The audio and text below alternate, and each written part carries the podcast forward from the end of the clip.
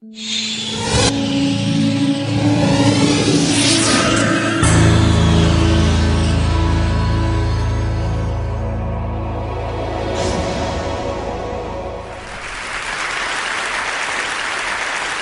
became an inventor by accident. I was uh, out of the Air Force in 1956. No, no, that's not true. I went in in 1956. Came out in 1959. Was working at the University of Washington, and I came up with an idea from reading a magazine article for a new kind of a phonograph tone arm. Now that was before cassette tapes, CDs, DVDs, any of the cool stuff we've got now.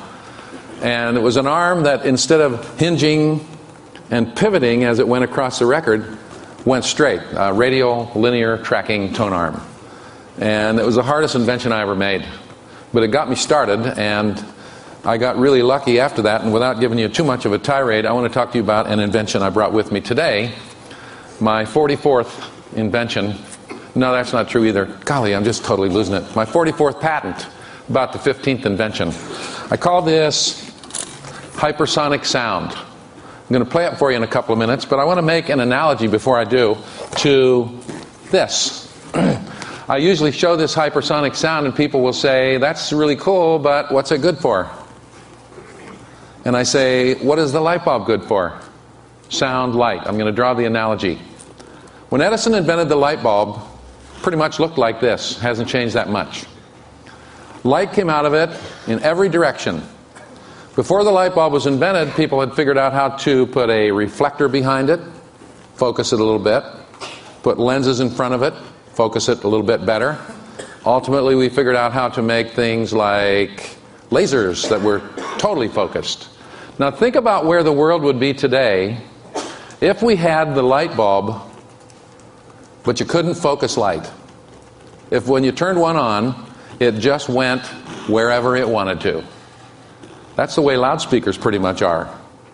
You turn on a loudspeaker, and after almost 80 years of having those gadgets, the sound just kind of goes where it wants.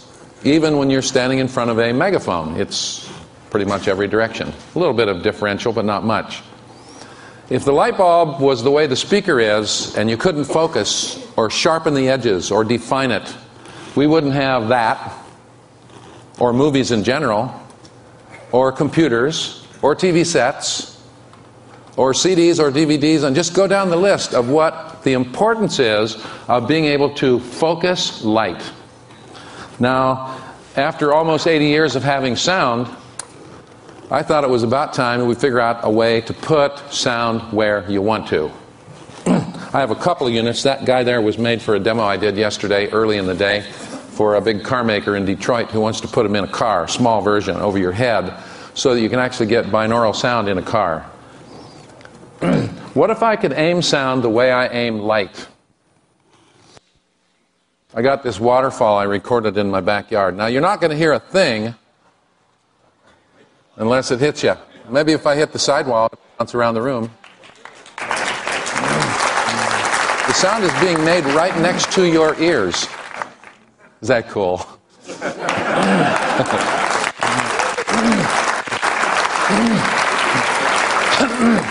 because, because I have some limited time, I'll cut it off for a second and tell you about how it works and what it's good for. Course, like light, it's great to be able to put sound to highlight a clothing rack or the cornflakes or the toothpaste or a talking plaque in a movie theater lobby. Uh, Sony's got an idea. Sony's our biggest customers right now.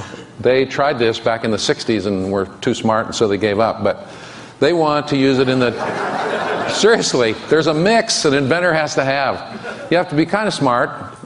And though I did not graduate from college, doesn't mean I'm stupid because you cannot be stupid and do very much in the world today. Too many other smart people out there. So I just happen to get my education in a little different way. I'm not at all against education. I think it's wonderful. I think sometimes people, when they get educated, lose it. They get so smart, they're unwilling to look at things that they know better than. And we're living in a great time right now because almost everything's being explored anew. I have this little slogan that I use a lot, which is virtually nothing, and I mean this honestly, has been invented yet. We're just starting. We're just starting to really discover the laws of nature and science and physics. And this is, I hope, a little piece of it. Uh, Sony's got this vision, back to get myself on track, that when you stand in the checkout line in the supermarket, you're going to watch a new TV channel. They know that when you watch TV at home, because there are so many choices, you can change channels, miss their commercials. 151 million people every day stand in the line at the supermarket. Now, they've tried this a couple years ago and it failed because the checker gets tired of hearing the same message every 20 minutes and reaches out, turns off the sound. And you know, if the sound isn't there, the sale typically isn't made. For instance, like we're on an airplane, they show the movie, you get to watch it for free. When you want to hear the sound, you pay.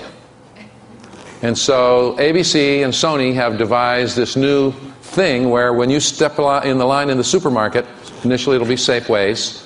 It is Safeways. They're trying this in three parts of the country right now. You'll be watching TV. And hopefully they'll be sensitive that they don't want to offend you with just one more outlet. But what's great about it from the tests that have been done is if you don't want to hear it, you take about one step to the side and you don't hear it. So we create silence as much as we create sound. ATMs that talk to you, nobody else hears it. Sit in bed two in the morning, watch TV, your spouse is, or someone, is next to you asleep, doesn't hear it, doesn't wake up. We're also working on noise canceling, canceling things like snoring, noise from automobiles. Uh, I have been really lucky with this technology. All of a sudden, as it is ready, the world is ready to accept it. Uh, they have literally beat a path to our door. We've been selling it since about last September, October, and it's been immensely gratifying. If you're interested in what it costs, I'm not selling them today, but this unit with the electronics and everything, if you buy one, is around a thousand bucks. We expect by this time next year it'll be hundreds, a few hundred bucks to buy it. It's not any more pricey than regular electronics. now, when I played it for you, you didn't hear the thunderous bass. This unit that I played goes from about 200 hertz to above the range of hearing. It's actually emitting ultrasound, low level ultrasound that's about 100,000 vibrations per second.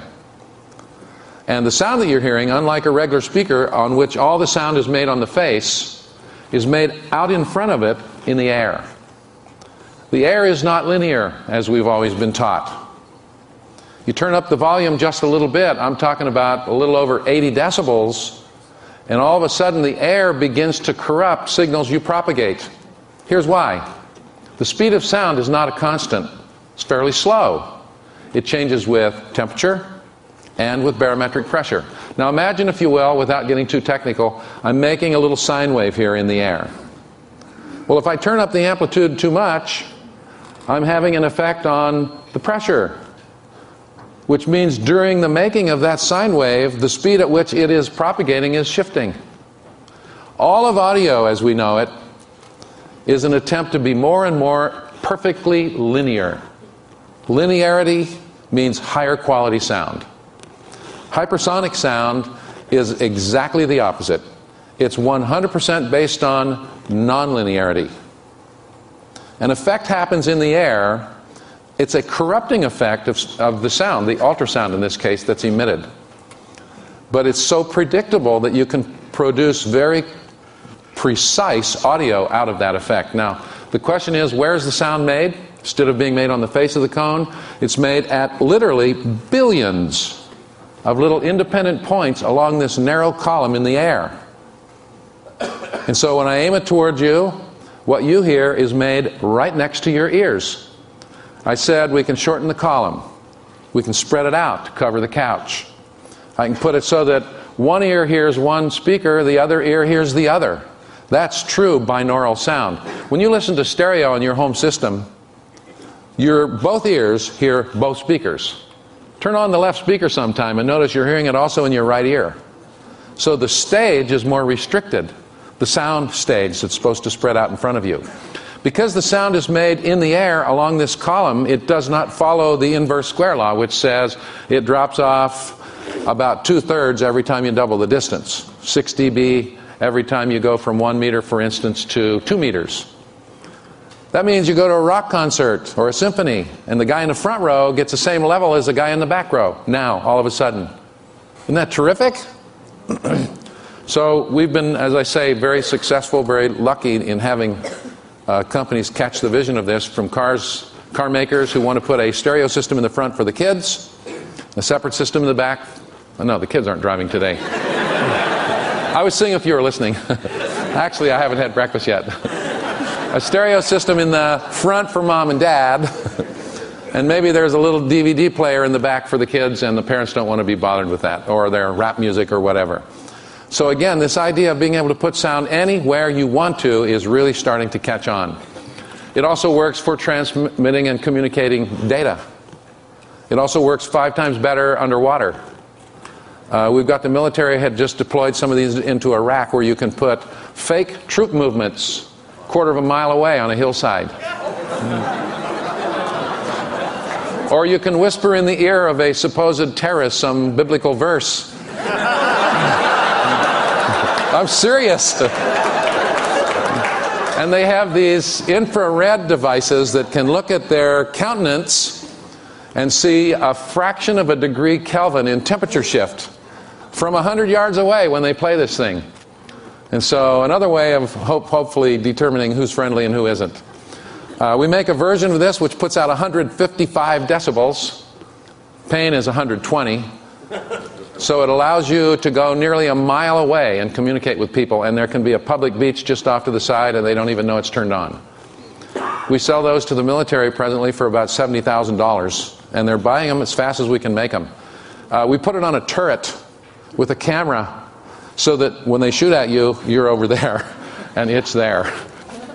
Uh, I have a bunch of other inventions. I invented a plasma antenna to shift gears.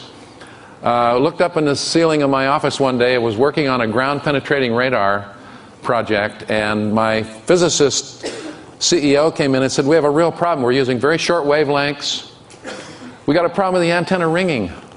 When you run very short wavelengths like a tuning fork, the antenna resonates, and there's more energy coming out of the antenna than there is the backscatter from the ground that we're trying to analyze, taking too much processing. I says, why don't we make an antenna that only exists when you want it? Turn it on, turn it off. That's a fluorescent tube. Refined. I just sold that for a million and a half dollars cash. I took it back to the Pentagon after it got declassified when the patent issued and told the people back there about it, and they laughed, and then I took them back a demo and they bought.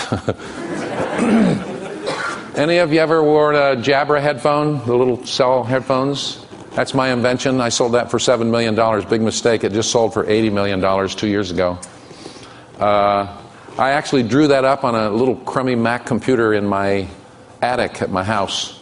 And the, one of the many designs, which they have now, is still the same design I drew way back when. So I've been really lucky as an inventor. I'm the happiest guy you're ever going to meet.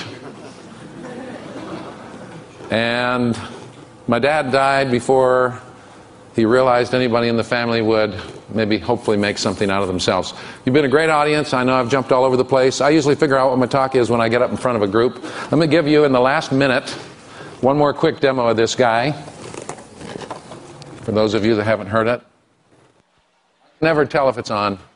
If you haven't heard it, raise your hand. Getting it? Over there. Get the cameraman. Yeah, there you go. I've got a Coke can opening that's right in your head that's really cool. Thank you once again. Appreciate it very much.